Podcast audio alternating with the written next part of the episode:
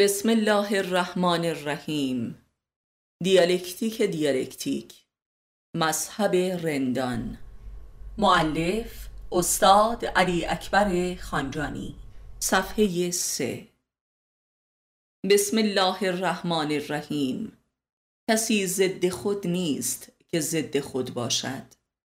تقدیم به روح ملکوتی سقرات حکیم نخستین پیامآور و شهید علم دیالکتیک. بسم الله الاعرف الکاشفین یک. آیا تناقض و تضاد و تقابل و جدال حقیقتی در ذات حیات و هستی است و یا یک معزل و بیماری ادراک بشری از عالم وجود است که او را رنجور و دیوانه ساخته است؟ اگر هم این یک مرض روانی در نفس ناطقه بشر است بشر هم احسن و اکمل مخلوقات خداست پس این مرضی در قلمرو کمال آفرینش است. پس بیماری کمال است و از آنجا که خداوند جهان هستی را برای انسان آفریده است تا به مقام خلافت او برسد پس این مرض خلافت اللهی انسان است. پس مرضی مقدس است که بایستی فهم و معالجه و شفا یابد نه اینکه انکار شود. دو طبق آیات قرآنی درک می کنیم که جهنم قلم رو به تناقضات و تضادها و جدال بشر با خود و یکدیگر است در حالی که جنت عرصه وحدت و اتحاد است. و می‌دانیم که کل بشریت بر جهنم وارد می شود و فقط اندکی از آن خارج می شوند پس تضاد و جدال آدمی امری ذاتی است که تا پایان جهان ادامه دارد و چون جهان کسرت برچیده شد بهشت و جهنم هم برچیده می شود و بسات تزاد هم برچیده می شود زیرا آخرین تزاد همان تزاد بین بهشت و دوزخ و تزاد بین اهالی این دو عرصه است 3. پس تزاد روان و نفس ناطقه و ادراک و احساس بشری برخواسته از جهانی است که از آن پدید آمده و در آن زندگی می کند و در آن به جدال با خود و جهانیان دچار می شود و به جهنم می رود که عرصه اشد ازداد و جدال است.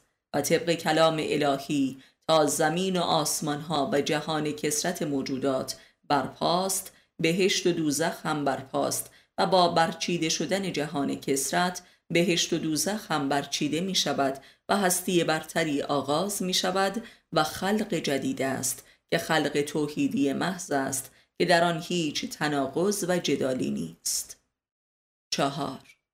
خداوند در کتابش مکررن آدمی را متوجه تعارضات و تناقضات و های عرصه حیات و هستی می نماید در آن تفکر کنیم و به یگانگی برسیم که به یگانگی نمی رسند جز اولو الباب که همان صاحبان خرد دیالکتیکی هستند که در هر چیزی حق واحدی را می بینند و این همان سخن مشهور سقرات حکیم است که می گفت دیالکتیک دانان شاهان فلسفه هستند که شاهد یکی در همه چیزها باشند.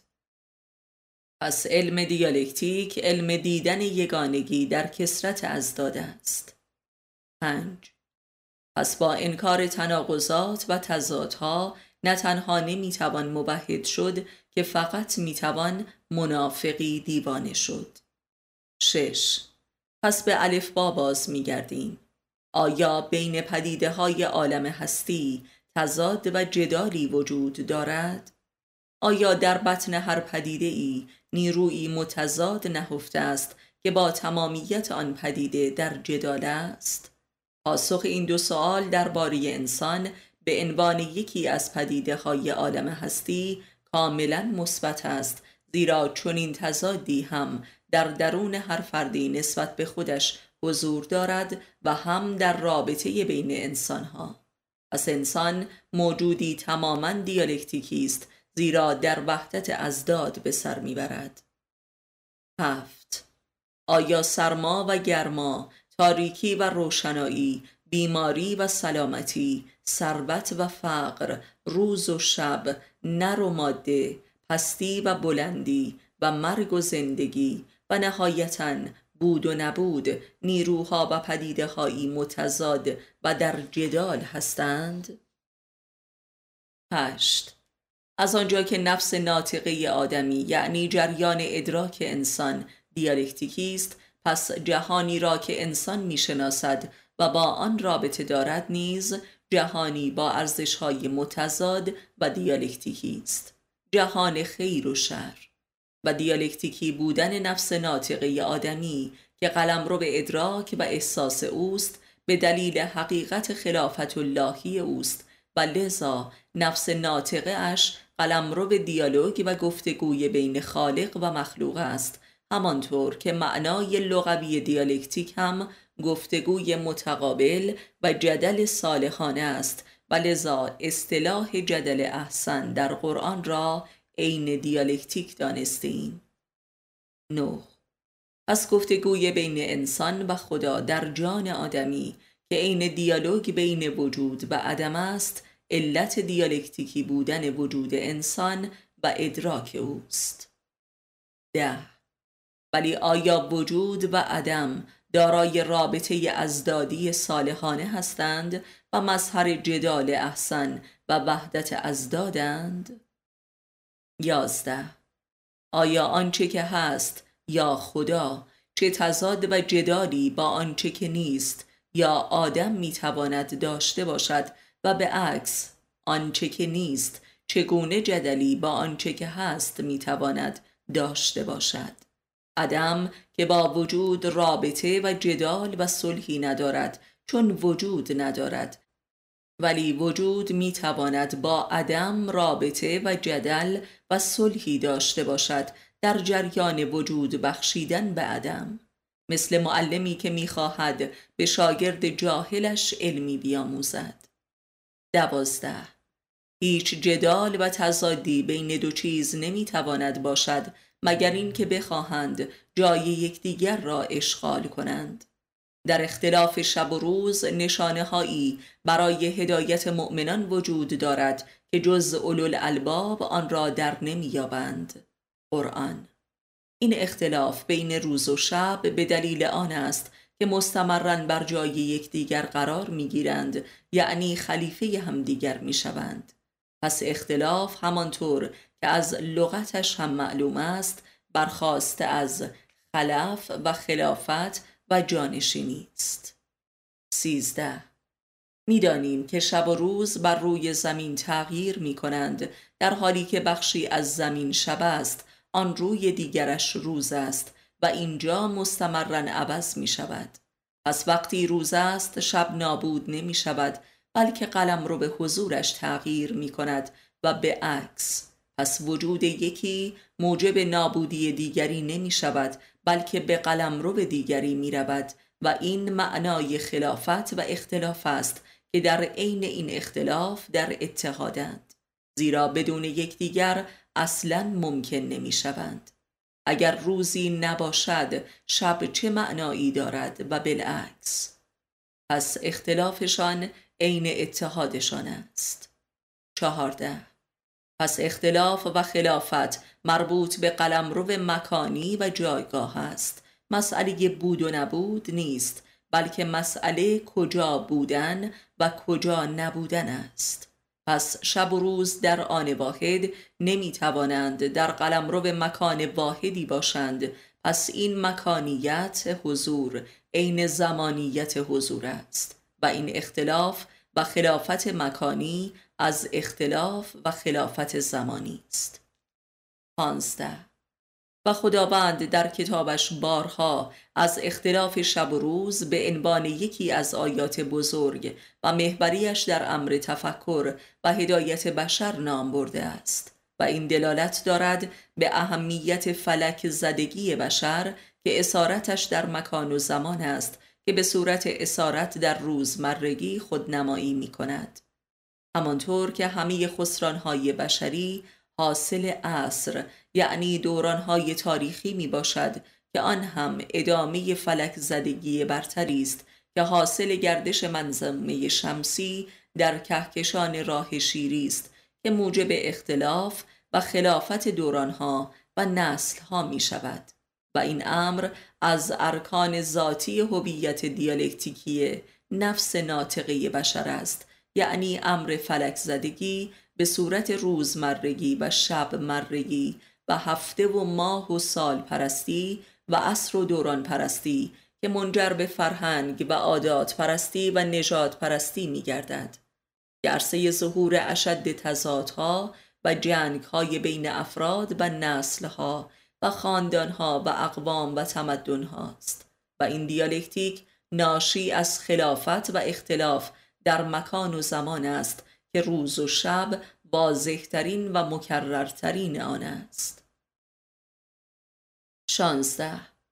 آنان که در زمین ها و زمان های متفاوتی به دنیا آمده و زیست می کنند خلفای یکدیگرند و لذا با یکدیگر در اختلاف می باشند رابطه خلافت و اختلاف واضحترین معنای دیالکتیک را به عنوان وحدت ازداد در قرآن کریم بیان کرده است که اساس ذاتی آن همان خلافت و اختلاف بین انسان و خداست که سرچشمه همه خلافت ها و اختلافات در جهان طبیعت و افلاک است. زیرا جهان برای انسان آفریده شده است و انسان خروجی تکاملی جهان هستی است. پس اساره و کمال آن است. پس جدا کردن انسان و جهان از یکدیگر عین جهل است. 17 تقریبا همه متفکران بزرگ تاریخ بشری به حقیقت دیالکتیک معترفند هر یک به درجه ای و از وجهی.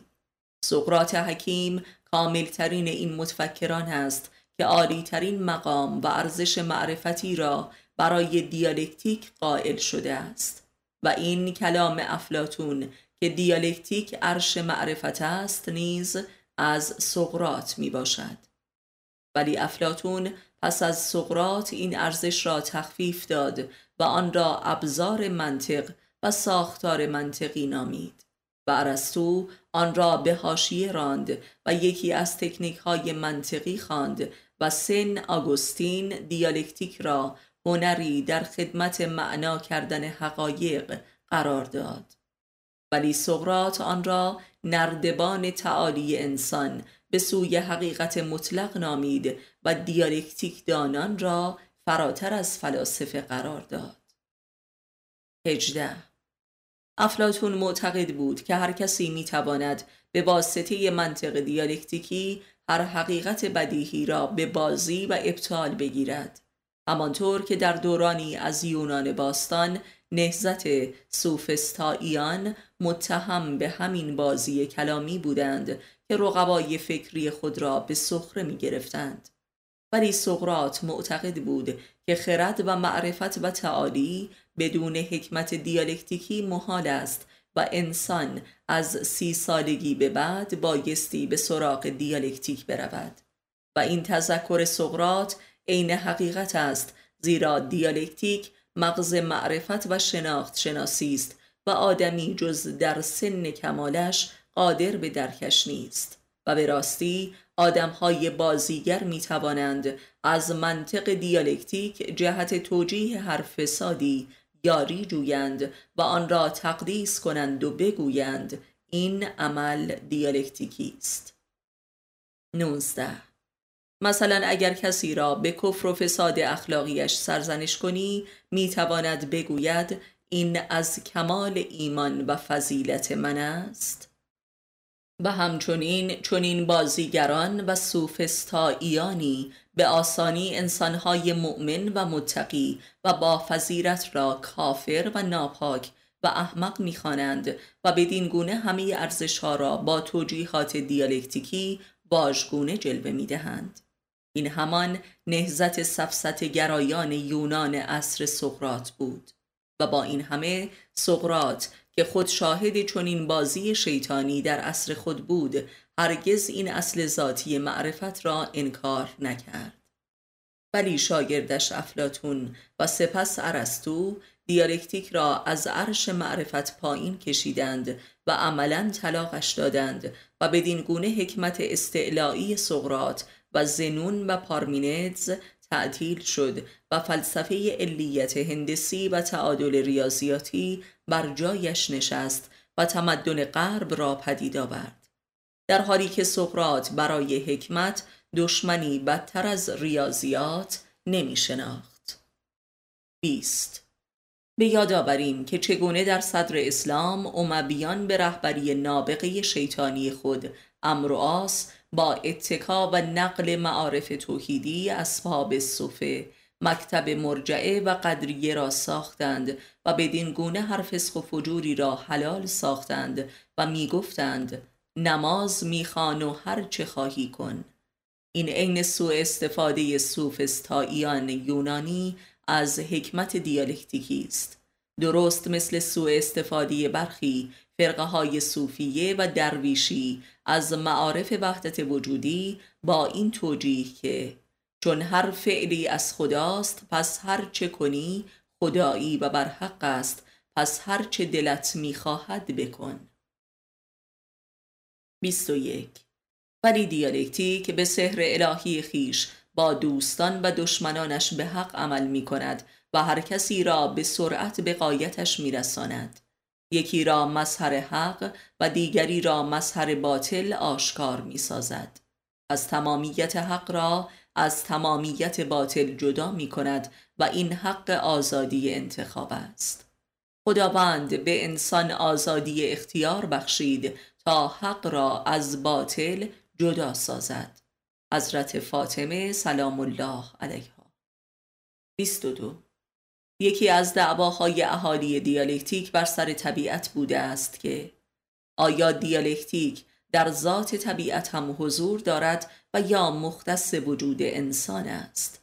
که ماهیت این دعوا بر قفلتی درباره حق انسان در جهان قرار دارد و آن حق خلافت اللهی اوست. پس دیالکتیک نه دال بر حقارت انسان که دال بر عظمت و کبریایی انسان بر طبیعت است زیرا طبیعت ذاتا در تسخیر انسان است یعنی در تسخیر نفس ناطقه اوست و فقط انسان است که جهان را می‌فهمد و حق را در هستی در مییابد به قدرت عقل دیالکتیکی یعنی انسان است که جهان را دیالکتیکی می کند و در این واقعه از جهان فرا می رود و جهان را پل و نردبان استعلای خود می سازد. دیالکتیکی دیدن جهان انسانی دیدن و خلاق ساختن جهان برای خیشتن است. حتی دیالکتیک ماتریالیستی مارکس نیز به دلیل خلاقیت حق دیالکتیکش منجر به خلاقترین و فعالترین فلسفه تاریخ جدید جهان شد. 23 دیالکتیک کارگاه تبدیل ماده به معناست. پس سخن از دیالکتیکی بودن فی‌ذاته طبیعت بدون انسان سخنی محمل است زیرا ماده جهان دیالکتیک را نمی شناسد چون معنایی را نمی شناسد چون انسان را نمی شناسد 24 دیالکتیک تبدیل جهان ماده و طبیعت و زمین و آسمان ها به نردبان بالا رونده و بیپایان خیر و شر است و خیرتر و شرتر و خیرترین و شرترین تا رسیدن به قلم روی که نه خیر است و نه شر. و فقط حق است و حق مطلق و یگانه. به چنین یگانگی جز به واسطه چنین نردبانی نمی‌توان رسید. خداوند حضرت رسول خاتمش را از معراج آسمان هفتم به زمین بازش گرداند تا این بار با نردبان عقل و حکمت بالا بیاید. و ارزش در این بالا رفتن به پای عقل است وگرنه خداوند هر که را خواهد به آنی به مقام نبوت و وحی و معراج رساند و این هیچ ارزش انسانی ندارد. بگو که من بشری مثل شمایم که خداوند از رحمتش به من وحی نموده است و همین. و هرگاه خواهد وحی را از تو برگیرد و از اولش هم جاهلتر شوی. قرآن. 25 دیالکتیک نردبان لا اله الا الله نفس ناطقه انسان است که چون این نردبان را به آسمان آویزد زمین و آسمان ها و هرچه بین آنهاست دیالکتیکی گردد یعنی خیر و شری شود و حق و باطل از هم جدا گردد. پس دیالکتیک آزادی پرواز روح با بالهای نفس ناطقه است که یک بالش خیر است و بال دیگرش هم شر است. یک بالش خیش است و بال دیگرش غیر است. 26 دیالکتیک نبرد دوستانی ازداد است یا جدل حسنه. برای این زدیت دوستانه یک شبه حاصل نمی شود. قبل از آن که زدی پدید آید قطبی پدید می آید قبله ای و تقابلی 27 قبل از پیدایش زدیت قطبیت رخ می دهد وقتی آدم تب می کند به تدریج لرز هم پیدا می شود وقتی ایمان می آورد تازه کفر نهانش را می بیند به میزانی که می‌فهمد عمل جهل خودش را درک می کند به میزانی که مهربان و رعوف می شود اشقیا به سویش می آیند به میزانی که عاشق می شود و عشق می برزد نفرت معشوقش را می یابد به میزانی که آزاد می شود اسارتش را کشف می کند و لذا تازه آزادی خواه می گردد به میزانی که ثروتمندتر و مرفهتر می شود احساس گدایی و حرس و ناامنیش افزون می گردد اینها نمونه هایی از واقعی پیدایش قطبیت یا پولاریزاسیون است که در هر فرد یا جمعی درک شدنی است. در طبیعت نیز این قطبیت با رویارویی درک شدنی است که عین واقعی خلافت و اختلاف است. 28 در هر کجای عالم مکان و زمان که چیزی پدید آید مخالف آن چیز در وجه دیگر و مخالف زمان و مکان آن چیز پدید می آید و این قانون قطبیت یا پولاریزاسیون است مثل شب و روز تابستان و زمستان دنیا و آخرت ظاهر و باطن و غیره. 29 این خلیفه های مخالف از یکدیگرند و بدون یکدیگر وجود ندارند و مقدم و مؤخر بودنشان امری نسبی است. مثل نر و ماده آب و آتش تاریکی و روشنایی و مرگ و زندگی. خداوند از هر چیزی زوجی آفرید تا شاید تفکر کنید و او را به یاد آورید. قرآن همه زوجهای عالم حیات و هستی خلیفه و مخالف یکدیگرند. خلیفه و جانشین یکدیگرند. پس امری واحدند ولی وقتی یکی هست آن دیگری نمی‌تواند باشد. این همان قانون خلافت بود و نبوده است. بود و نبود از یکدیگرند و بر جای یکدیگرند و مخالف یکدیگرند. خلافت و اختلاف. این قانون قطبیت در موجودات عالم است. سی. این قطبهای مخالف به مسابه ماده و معنای یکدیگرند. آدمی در شبها وقایع روزانه اش را معنا می کند و در روزها خوابهای شبانه اش را. مرد در زنش معنا و ماهیت خود را آشکار می کند و به عکس. تاریخ را در جغرافیا درک می کنیم و جغرافیا را در حوادث تاریخی. در مکان زمانیت را کشف می کنیم و زمان را جز در مکان درک نمی کنیم در گرما معنای سرما را می یابیم و به عکس. به قول علی علیه السلام هر چیزی به ضد و مخالفش شناخته می شود زندگی به مرگ شناخته و ارزیابی می شود و وجود به عدم. آنچه هست دلالت دارد بر آنچه که نیست. علی علیه السلام. سی و یک. این خلافت های اختلافی اساس دوگانگی های حسی و فکری و عقیدتی و عاطفی و منطقی و رفتاری است و این سنویت قلم رو به تعادل و توازن نیز می باشد و از میانه این دوهای مخالف و جانشین پدیده سومی سربر می آورد که صورت تعادل بین آن دو می باشد که آن دو در این محصول مشترک به توافق و اتحاد می رسند مثل فرزند در رابطه زن و شوهر. این سومی را در لفظ فلسفی غرب سنتز گویند همانطور که آن دوهای بنیادی را تز و آنتیتز گویند که ترجمه به نهاد و برنهاده شده است. و این رابطه را دیالکتیک گویند که همواره متشکل از سه عنصر تز و آنتیتز و سنتز است. سی و دو.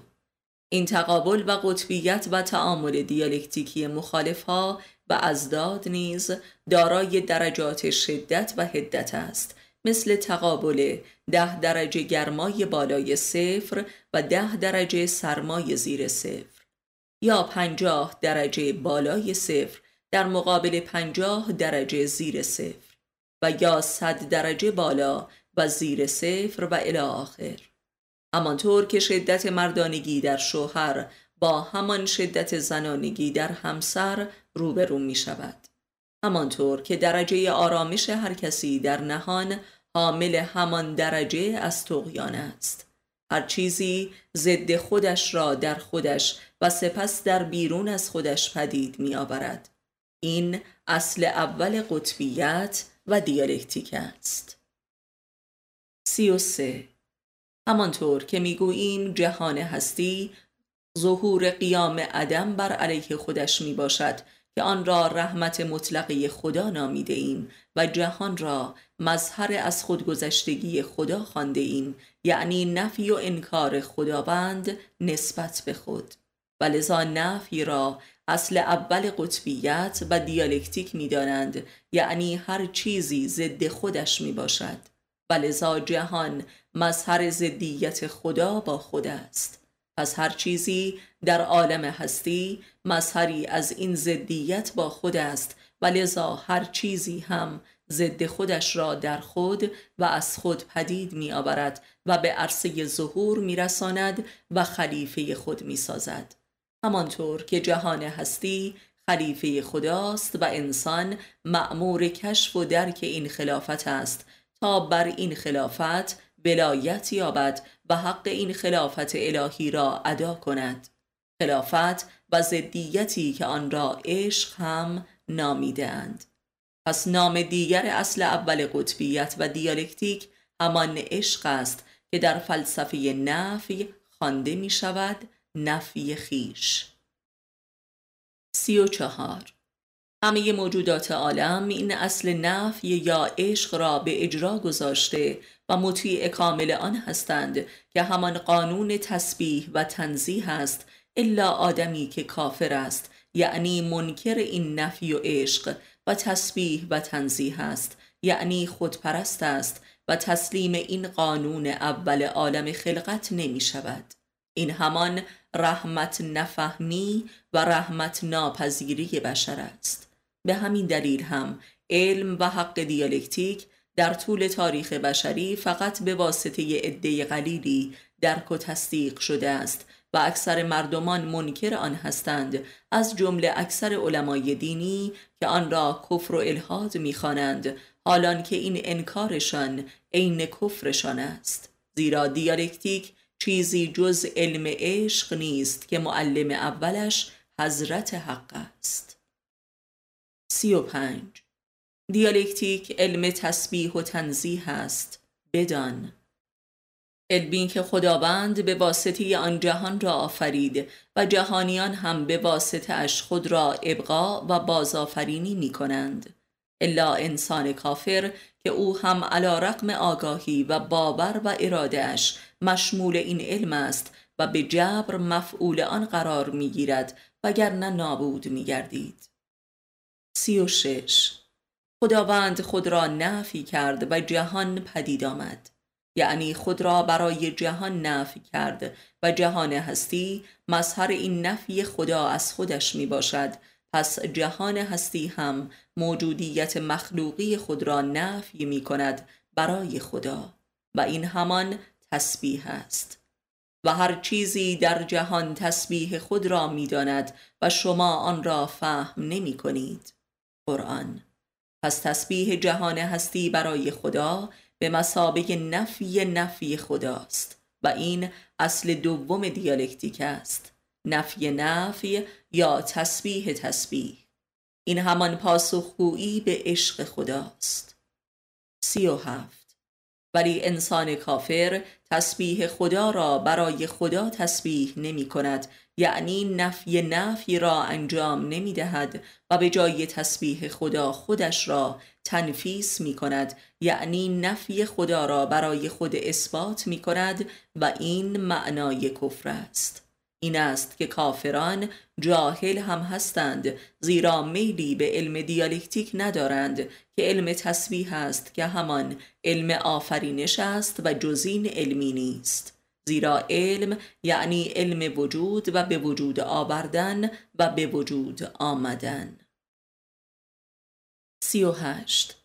این تسبیح یا تنفیس در روابط انسانها به وضوح درک می شود کسی که خود را برای دیگری نفی و تسبیح می کند دیگری را خلیفه خود و مخالف خود می سازد و آنتیتز خود می کند حال این دیگری اگر اهل تسبیح باشد خودش را متقابلا برای فرد مقابلش نفی و تسبیح می کند که در این صورت حق وجود را ادا نموده است و به راستی حق خلافت را مییابد و بر عرصه خلق جدیدش وارد می شود و یا کفر می برزد و او هم خود را بر علیه طرف مقابلش تنفیس می کند و لذا حق خلافتش را از دست می دهد پس حق وجودش را باطل می سازد و امکان آفرینش جدید را از دست می دهد.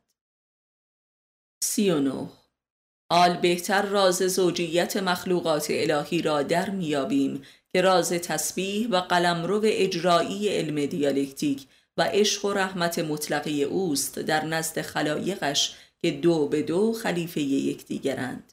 شب و روز مکان و زمان نر و ماده ماده و معنا روشنایی و تاریکی مرگ و زندگی. چهل. و آفرینش هر چیزی را در آن چیز وحی کردیم. قرآن. این همان علم آفرینش و دیالکتیک و دیالوگ بین خدا و خلق است که وحی است. چهل و یک. اگر آفرینش هر چیزی را به آن چیز وحی کرده است پس آن چیز قبل از آفرینش جدیدش وجود داشته است که همان کالبد مادی آن چیز است که صورت عدمی آن چیز است. پس این دیالوگ و دیالکتیک بین وجود و عدم است که همان وحی است. وحی و امر کن. و سپس فیکن شدن کالبد عدمی هر چیزی همان پاسخ به وحی الهی است. پس واقعه کن فیکن همان دیالوگ و دیالکتیک وجود عدم یا خالق مخلوق می باشد. چهل و دو. آیا هنوز هم علمای دینی می توانند دیالکتیک را کفر و الهاد بدانند؟ دیالکتیک علم آفرینش است که آدمی می تواند آن را در خدمت آفرینش بهشتی یا دوزخی گیرد. همه علوم فنی بشری که منجر به آفرینش دوزخ صنعت بر روی زمین شده است بر ارکان دیالکتیک استوار است آگاه و ناآگاه همه مفاهیم علمی دارای زوجیت قطبی و ازدادی هستند در ریاضیات و فیزیک و شیمی و زیست شناسی تا علوم انسانی و فلسفه های ماتریالیستی. اعداد مثبت و منفی توان و ریشه ها انرژی های مثبت و منفی ذرات مثبت و منفی و غیره که الفبای علوم هستند. همه مفاهیم قلم به علوم انسانی نیز این گونه اند و این کاربرد تنفیسی علم دیالکتیک است یا کاربرد کافرانه و بقی. مگر حتی احکام شریعت الهی را هم نمی‌توان تنفیس نمود و به جای رسیدن به خدا به شیطان رسید و عین شیطان شد. چهل و سه. ماهیت همه احکام شرعی و عبادی هم دیالکتیکی هستند یعنی تسبیحی یا تنفیسی که حاصل دیالوگ بین انسان و خداست و یا انسان و شیطان. و این همان امر جهاد است. جهاد فی سبیل الله تا جهاد فی الله. جهاد دیالکتیکی و جهاد دیالکتیک در دیالکتیک. نفی در نفی. چهل و چهار. واقعی اقامی سلات یک نبرد صالحانه دیالکتیکی در باطن انسان است بین خیر و شر. روزه و همه مجاهدات ها نیز این گونه اند و این سر معنای جهاد است که در همه احکام حضور دارد و مجتهد کسی است که بر علم دیالکتیک احاطه یافته است یعنی به دیالکتیک دیالکتیک رسیده است و از اولوالالباب است که متخصص علم تسبیح و تنزیه است و صاحب روح ارحم الراحمینی می باشد و آن علم و روح عشق است و او مجاهد فلاح است که غرق در دریای دیالکتیک دیالکتیک است. چهل و پنج.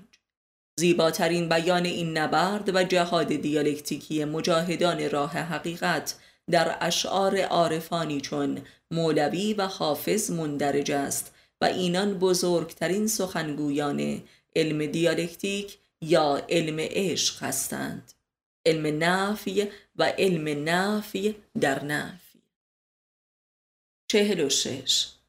در فرهنگ و معرفت اسلامی هر جهاد دیالکتیکی و نفی از خیش و تسبیح و تنزیحی یک موت اراده است و یک مرتبه از خلق جدید که در آن واحد گسستن یک بند از اسارت علیت مکانی زمانی است و دریدن پرده از ظلمت دهر و فلک زدگی چهل و هفت.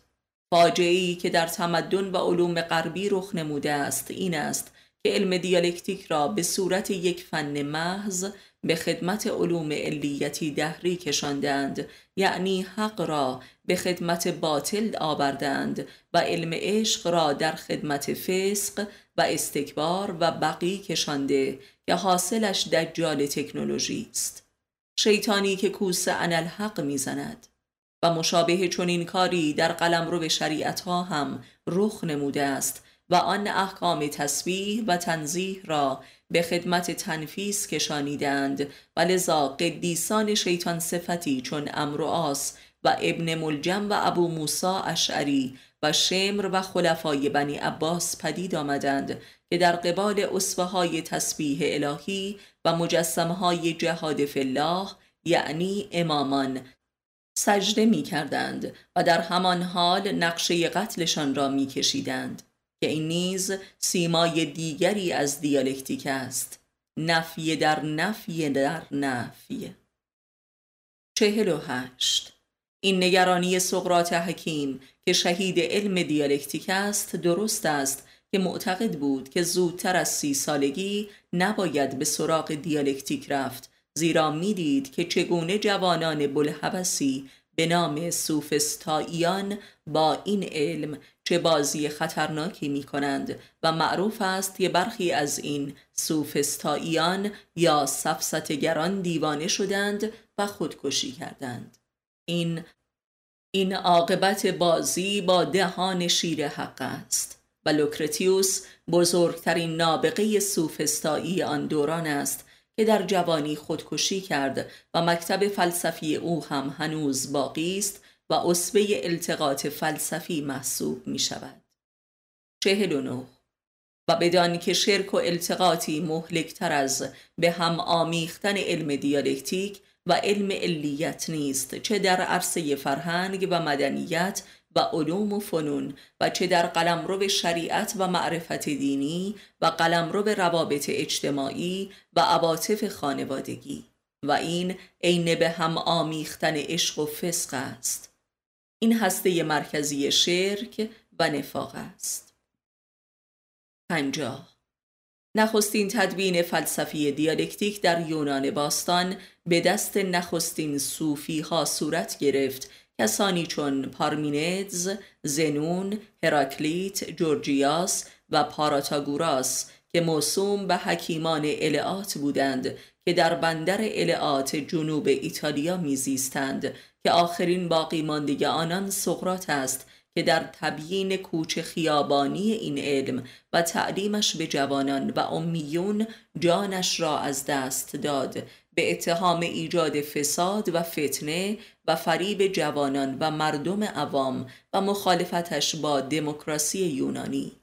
و آنگاه که جام شوکران را در زندان می نوشید گفت من می میرم تا علم خدا باقی بماند چون من برای اشاعه این علم زاده شده بودم و رسول این علم بودم.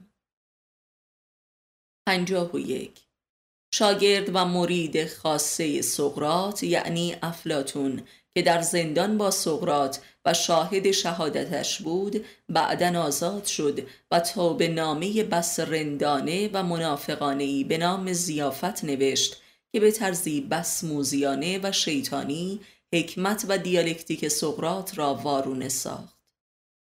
و او نخستین التقاطی و مشرک و منافق در این وادی بود که پس از او شاگردش ارسطو کار افلاطون را کاملتر کرد و دیالکتیک را به عنوان یک هنر ادبی و شاعرانه به حاشیه راند و علیت را اساس فلسفه خود ساخت و تمدن غرب را بنا نهاد و نخستین شاگرد کامل مکتبش یعنی اسکندر را برای فتح جهان گسیل داشت تا هرچه غیر عرستویی را نابود کند.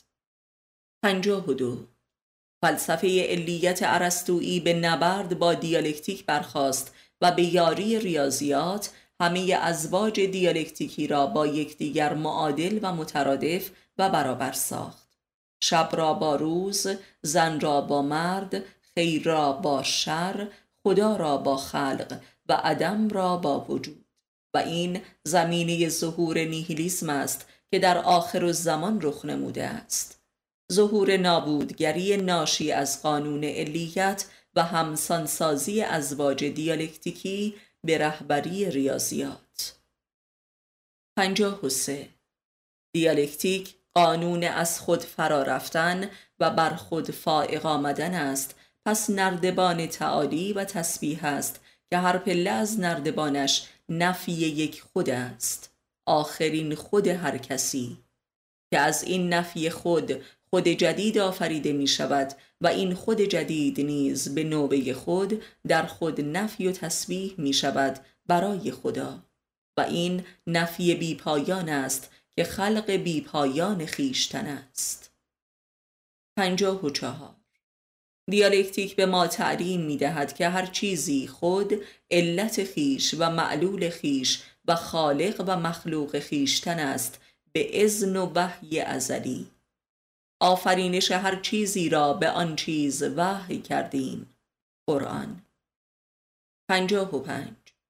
ولی علیت به ما می‌گوید که هر چیزی معلول چیز دیگری است و به این طریق کل جهان هستی مجموعه ای از قل و زنجیر هاست که هر چیزی در این زنجیرهای علیت جان می کند تا باقی بماند و دیگران را نابود سازد و این قانون تنازع بقا و بقای اسلح است و اسلح همان قدرتمندتر و شقیتر و نابودگرتر است و این قانون جهان استکبار است که قانون شیطان است. شیطان تکنولوژی. پنجاه و شش. پس قانون دیالکتیک قانون اختیار مطلق است و قانون علیت هم قانون جبر مطلق. اهل جبر اهل دوزخند. رسول اکرم صلی الله و دوزخ قلمرو زنجیر هاست. پنجاه و هفت. جبر و ظلم و شقابت و مسئولیت گریزی در ذات علیت است و عشق و اختیار و مسئولیت هم در ذات دیالکتیک است. پنجاه و هشت. علم دیالکتیک به ما تعلیم می دهد که هر چیزی به میزانی که ضد خیش است خیش است و به میزانی که خود پرست است بیخیش است. پنجاه و نو دیالکتیک علم جدید و اکنونی بودن است در خلق جدید و بیپایان و علیت علم کهنه شدن و دهر پرستی است. شست دیالکتیک علم تعمیق و تعبیل وجود خیشتن است و علیت هم علم تصویر پرستی و تخیل پرستی سوری است. شست و یک. کسی که خود را معلول می‌داند مجبور می‌داند و لذا جبار می شود معلول طبیعت تاریخ جامعه والدین فرهنگ اقتصاد سیاست و زمانه و جغرافیای محیط زیست خود. این نگرش خواه ناخواه به ماده پرستی و دنیا پرستی و تکنولوژی پرستی می انجامد و وجودی جز مادیت جهان نمی بیند در حالی که این مادیت فقط صورت عدمیت است. تا از این عدمیت وجود یابد به علم تسبیح و دیالکتیک.